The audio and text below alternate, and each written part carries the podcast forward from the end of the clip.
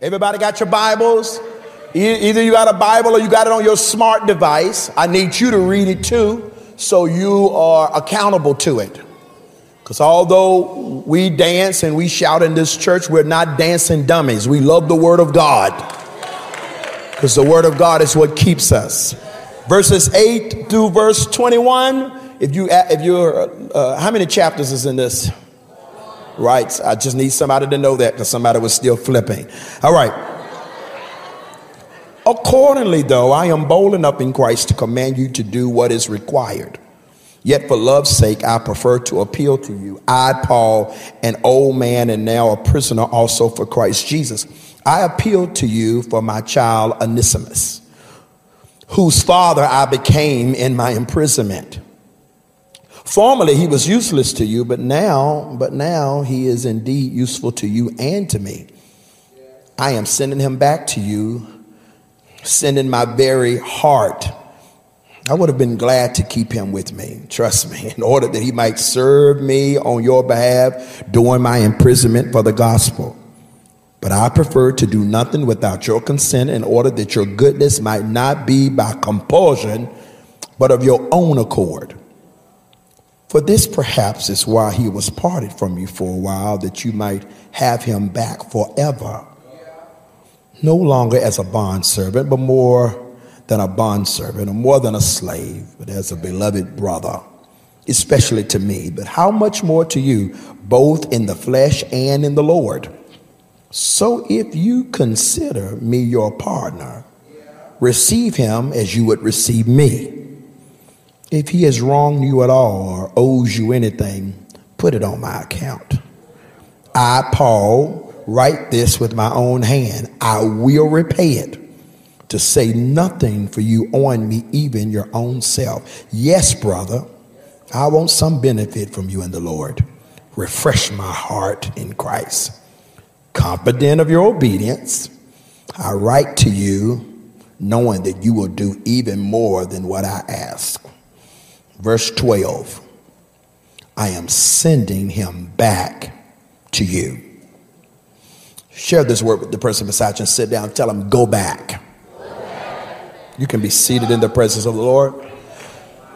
These messages I'm, I'm preaching um, leading up to holy consecration is to prepare us. Because in order to come into consecration or a time of fasting, you need to prepare yourself. Prepare your heart, prepare your mind. It needs to be something intentionally that you do. And that's that is the, the failure of casual Christianity for us.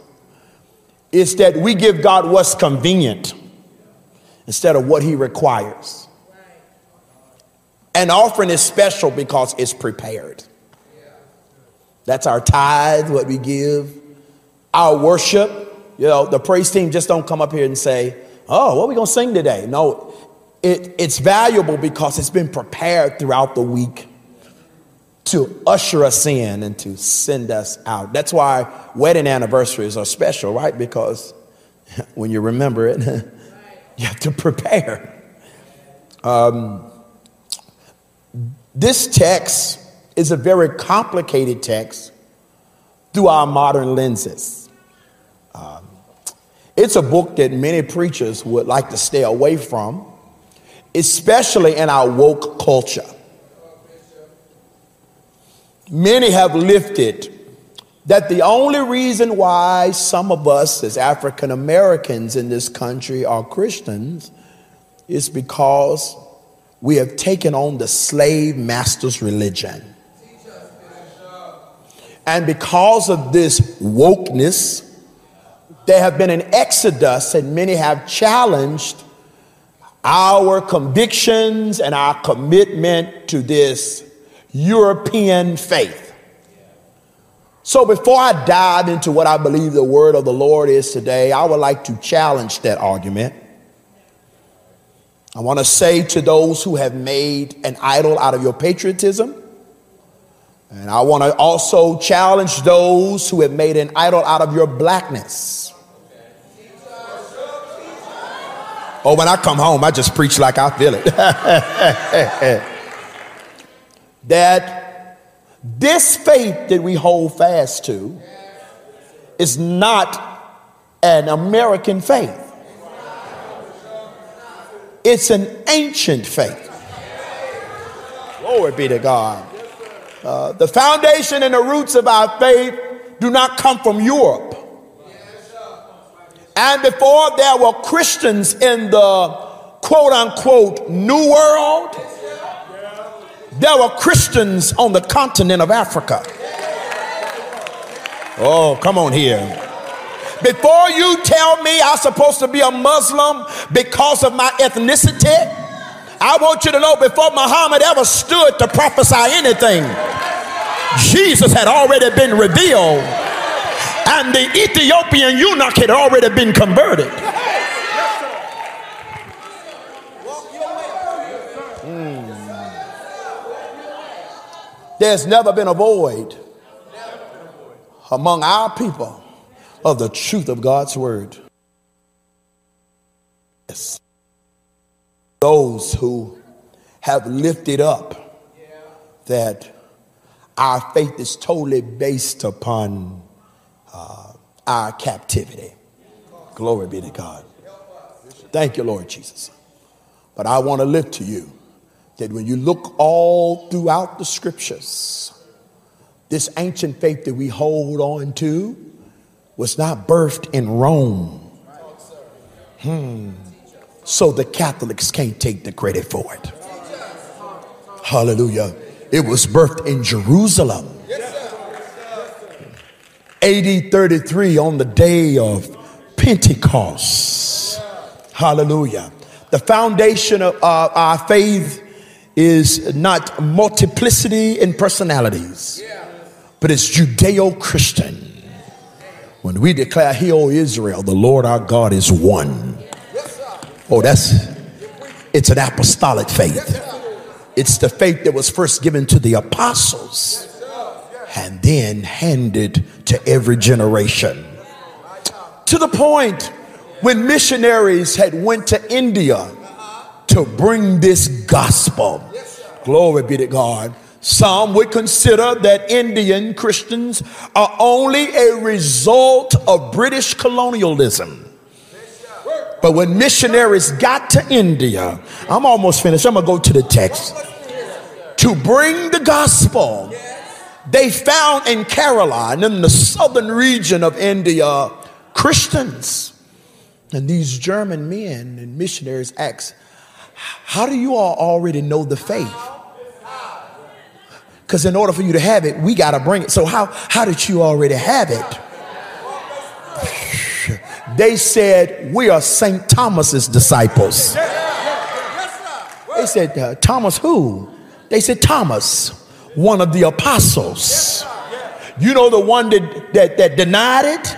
That said, I won't believe unless I touch the scars in his hand? Don't forget, Jesus came back and says, Touch me. Woo! And when he touched Jesus, while everybody else stayed in Jerusalem and everybody else stayed in Galilee, Thomas took the gospel all the way to India. Glory be to God. Hallelujah. I need you to look at your neighbor and tell your neighbor, This faith I have. It's not because of white skin. Tell them it's not because of black skin. Tell them it's because of red blood. What can wash away my sins? Y'all not gonna get me caught up. Y'all not gonna make me divisive. I'm not serving the God of the Republicans. I'm not serving the God of the Democrats. I'm serving the one true and living God. And you know whose side God is on? God is on God's side. yes, sir. Yes, sir. Yes, sir. And so when we, I said all that to say this. Trust me, don't nobody leave. We only got 10 minutes. My introductions are always long, and I'm gonna I'm gonna get better with it. So this text is a little complicated because oftentimes we are trying to interpret uh, ancient scriptures through our modern lenses. And when you do that, you'll miss out on true definitions and understandings. Like the woman with the issue of blood. We always taught that she touched the hem of Jesus' garment. The only challenge with that is when we say hem, we're thinking the hem of a pair of pants. And against classical holiness Pentecostal churches, The challenge with that is men didn't wear pants. pants hadn't been created. So the hem was really the, the fringes of his prayer garment.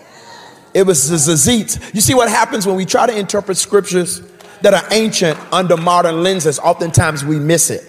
And so when we're talking about this issue of slavery, in this scripture and also other essences of the Pauline epistles that says servants obey your masters we automatically consider that the scriptures are then supporting slavery when it's really responding to the culture There's a, there's a difference between laws and ordinances. there, there are moments where things God didn't cause, but He'll give you a word how to operate within the infrastructure of the culture that you've been called to. Because all we can do is serve our generation. And we are, and I want you to get this revelation. You're not always called to shift the infrastructure. There are moments you're called to go in and operate within it.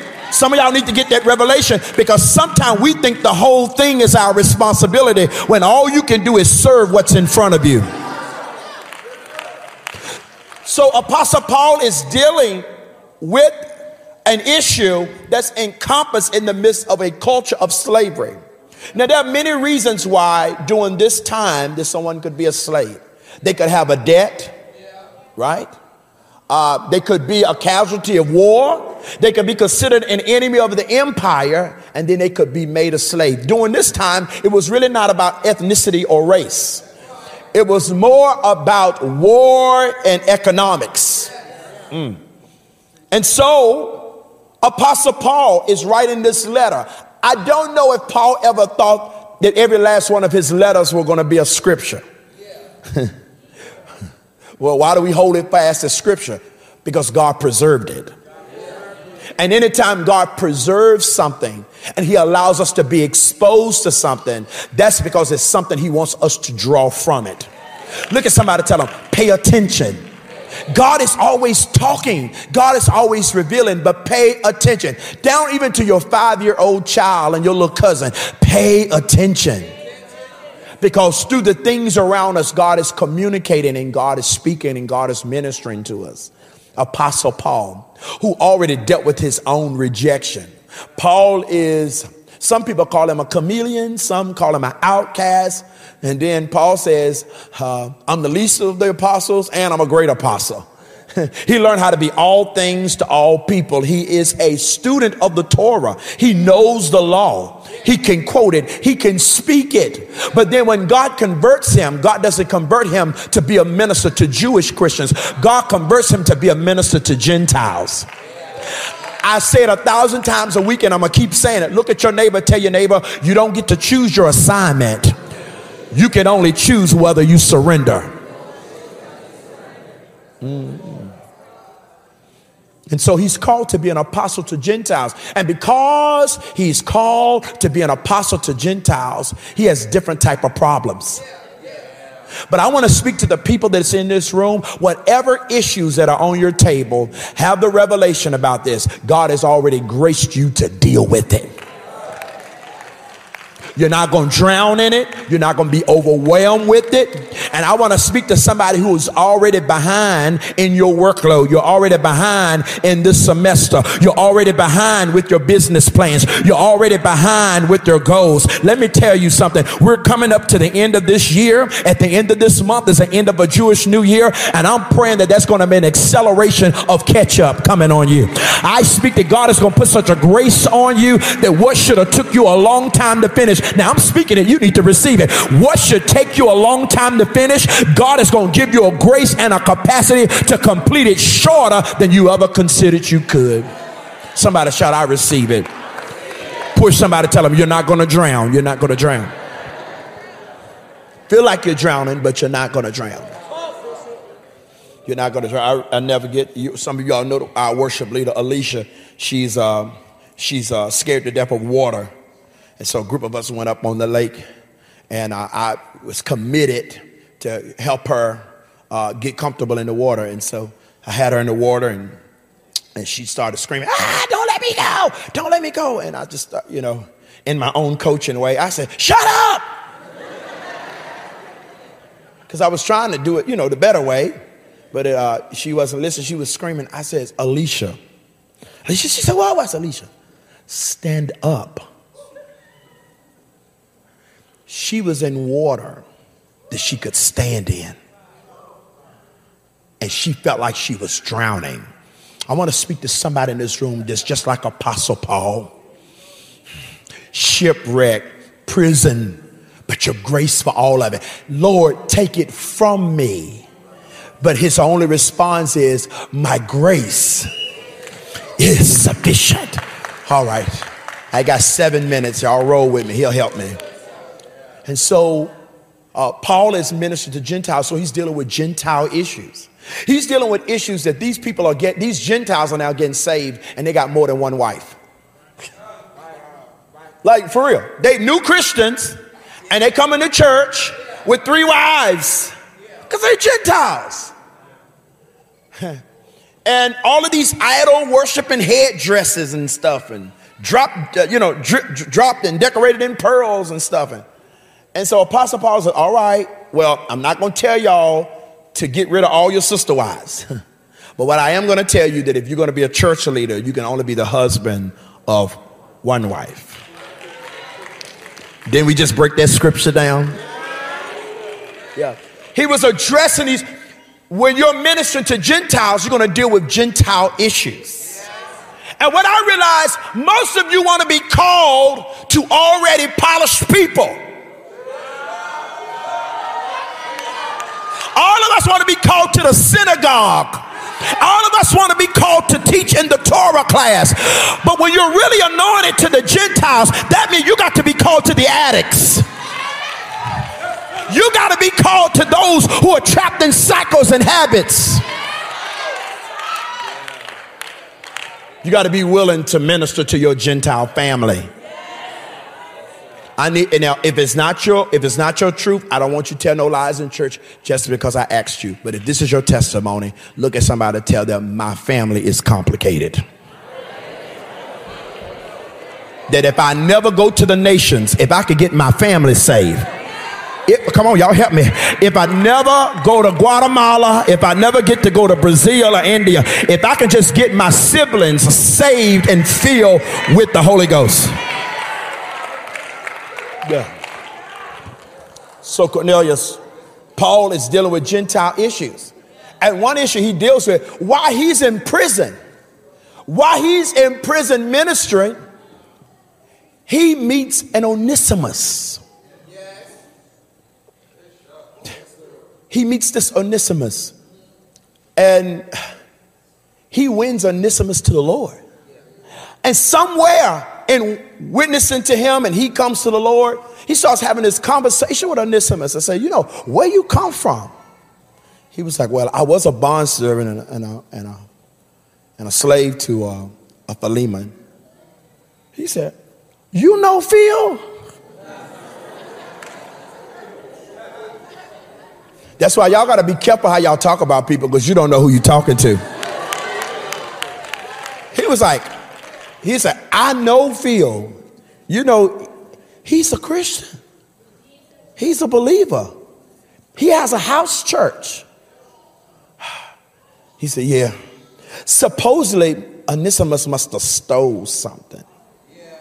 And instead of fixing it, he ran. And they're doing ministry together. Now, Onesimus is now helping Apostle Paul. But it seems like Paul finally gets a revelation one day. So, hold on.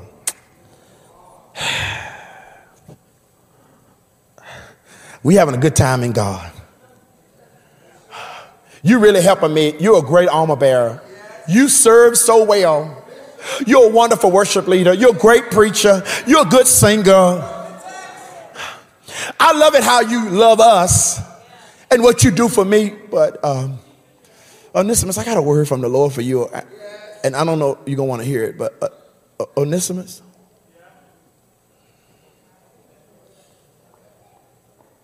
Go back. I'm glad y'all danced earlier. go, go back. Why? Because you will always struggle with going forward. until you're willing to deal with what's behind you.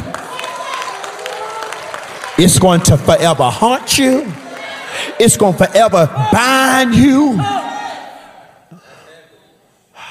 Because some of us got some doors left open. You can always ignoring it will not make it go away.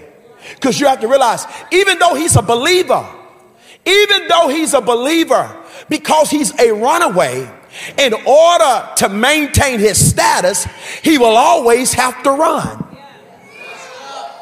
And it may be the person beside you, and it may not be, but just in case it is, look at the person beside you and ask them, Aren't you tired of running? Every time you get confronted, you run. Every time a present challenge comes, you run. And you know why you run with present challenges? Because you never dealt with past challenges. And God is so committed to your growth and to your development, He won't let you pass without passing the test. Uh, uh, so, and I want, I want you to write this down. If you haven't wrote down the rest of them, you do definitely need to write this one down. Your next breakthrough is connected to obedience. Because you know what we want?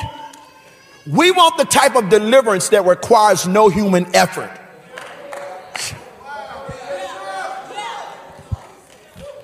Take it from me.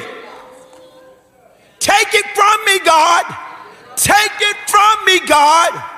Take it from me. Make me do right. Take it from me. God says, Go back. In other words, God says, I'm never going to step in and do what I've already given you the ability to do. If you want to experience my supernatural, you must be willing to start off with your natural.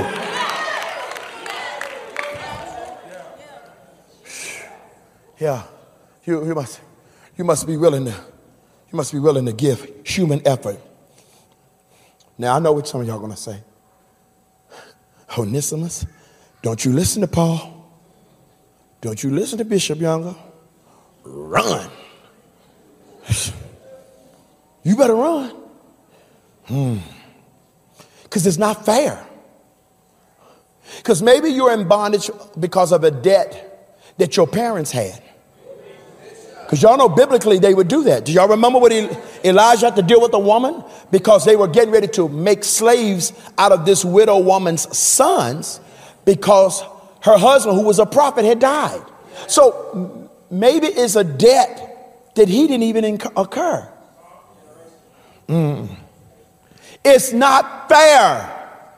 Apostle Paul, don't tell me to go back. It's not fair. Being consumed with fairness will cause you to miss personal development. And it also shows a lack of maturity. It's not fair. It's not fair. And when you keep telling people what's not fair, when you've been given divine instructions, you got to consider who you're talking to. Paul says, You talking about not fair? I'm giving you these instructions and I'm in prison. What are you talking about? Not because of some evil I did. I'm in prison because of preaching the gospel. Tell your neighbor, it's not about being fair, it's about being right.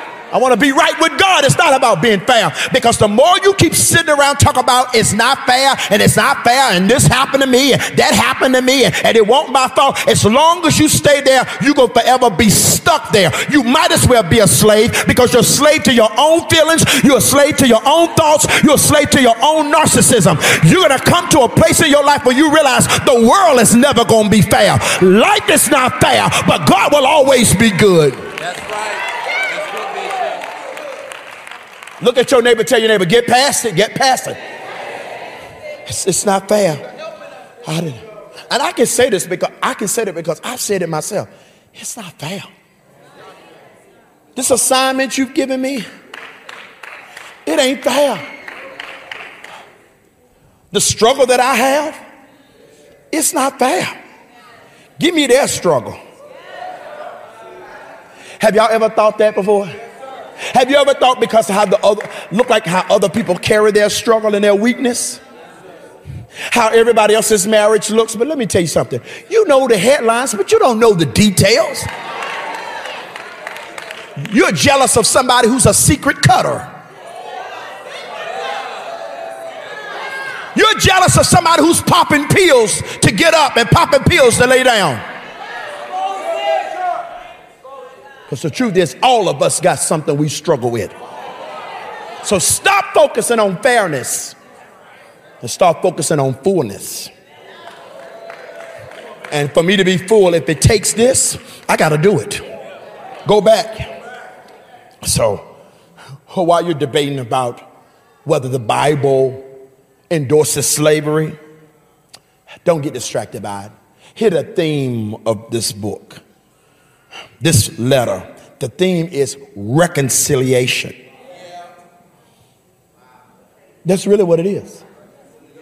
Because we are a generation of the mighty cut off. We are the generation of the mighty cut off. Don't play with me because I'll cut you off. We got so many people who are supposed to be these spiritual mafia people.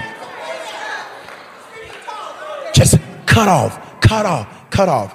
The only issue is you were created for relationship.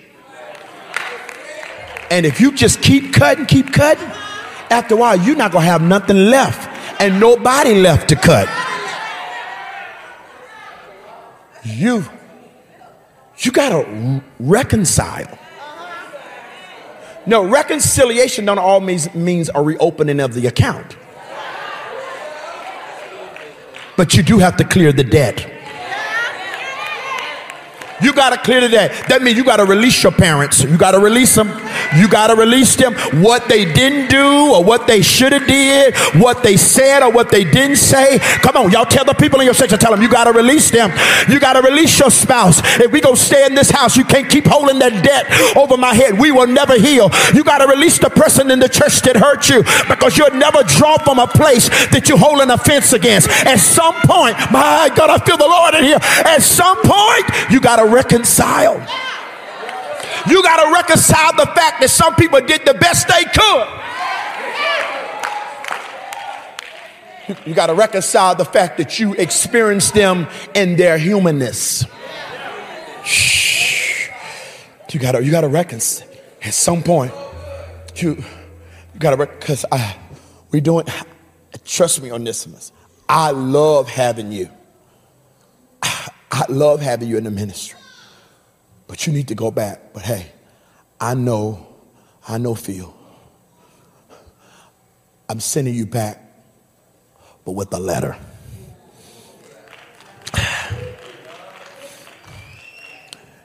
And when you go back, you're not going back the same way you left. Because you don't know where you are in your process until you can revisit old places and old unreconciled conversations. oh, this is not what I wanted to preach. This is what God told me to preach. You, don't know where you are in the process until you face with the test. See, some of you think you're delivered. No, you're just absent. Until you can face it and it not affect you anymore. And sometimes God will let some things linger long just so you'll learn the lesson from it. Because I had a, um, I live in DC and, and I like to get around, and I got me one of those high powered scooters. And some of y'all have seen it here. It can go 55 miles an hour. And I mean, man, y'all see me. I ride it in the parking lot. I drive it straight all the way up to the prayer garden, full speed. I mean, just the wind on me. And in the DC church, they love me so much for my birthday. They was like, um, here's a birthday gift for you. And I go under the back. It's a big, ugly helmet. And I was like, oh, thank, thank you. What I always wanted. I mean, that don't look cool. This big, ugly helmet. So I left it in the bag. It's still in the bag. And uh, something happened. I had an accident. I had a really bad accident. Uh, and that's why I stayed out of church one week because, I mean, some of y'all would have been looking like, hmm, He trying to get light skin because the white meat was showing. The white meat. I was gonna be the next Filipino member. Um, I was in a really bad accident. But you know what? I, I got right up from it. I had to go to the hospital. I've been going through recovery. But as soon as I said it, you know, my, my mother says, Yeah, you need to throw that thing down the hill. You put that thing in the trash. And I was like, Ah, amen. And then I had other people like, Listen, you really need to consider giving it away. I was like, Ah, all right. Because I'm like, and my, my response has been if somebody have an accident in a car, you don't tell them to stop driving, you know? So that thing is still sitting in my living room. But that was three weeks ago. And I am still having the effects of the pain in my hands. And because of the lingering pain, it, is, it has helped me second guess what I said I would not stop doing.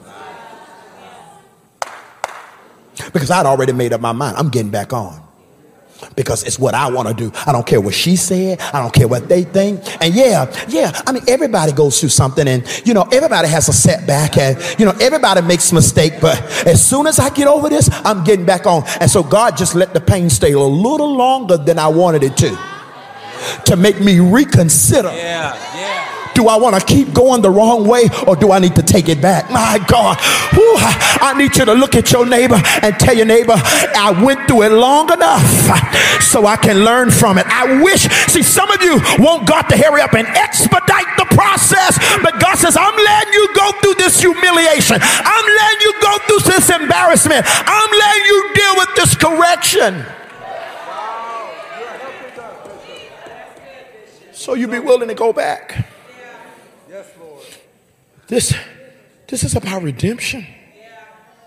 This is about redemption.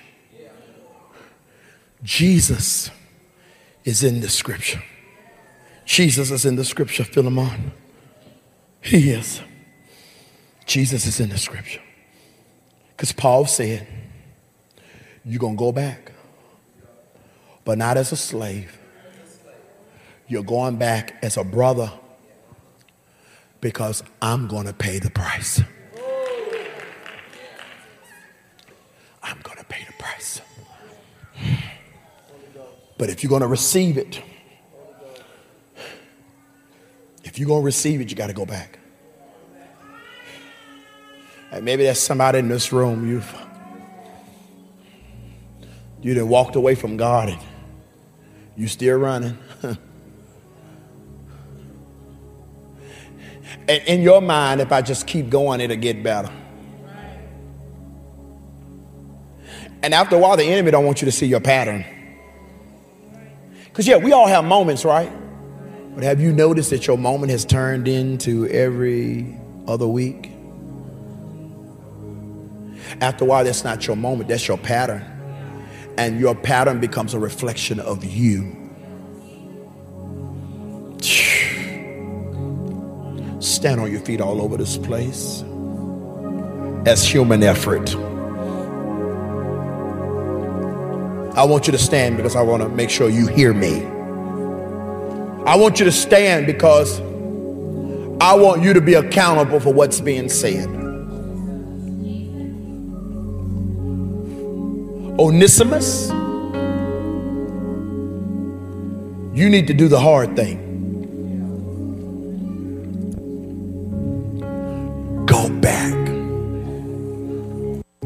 Face your demons. Go back. Deal with your issues. Go back. And I will settle your debt. I want you to lift up your hands and thank God today because He paid a debt that He didn't owe paid a debt that you couldn't pay. Hey, this is Bishop S.Y. Younger. Thank you for watching this video. And now what I need you to do is like and subscribe to this YouTube channel so you can continue to get more inspirational, motivational, and gospel content in your direction.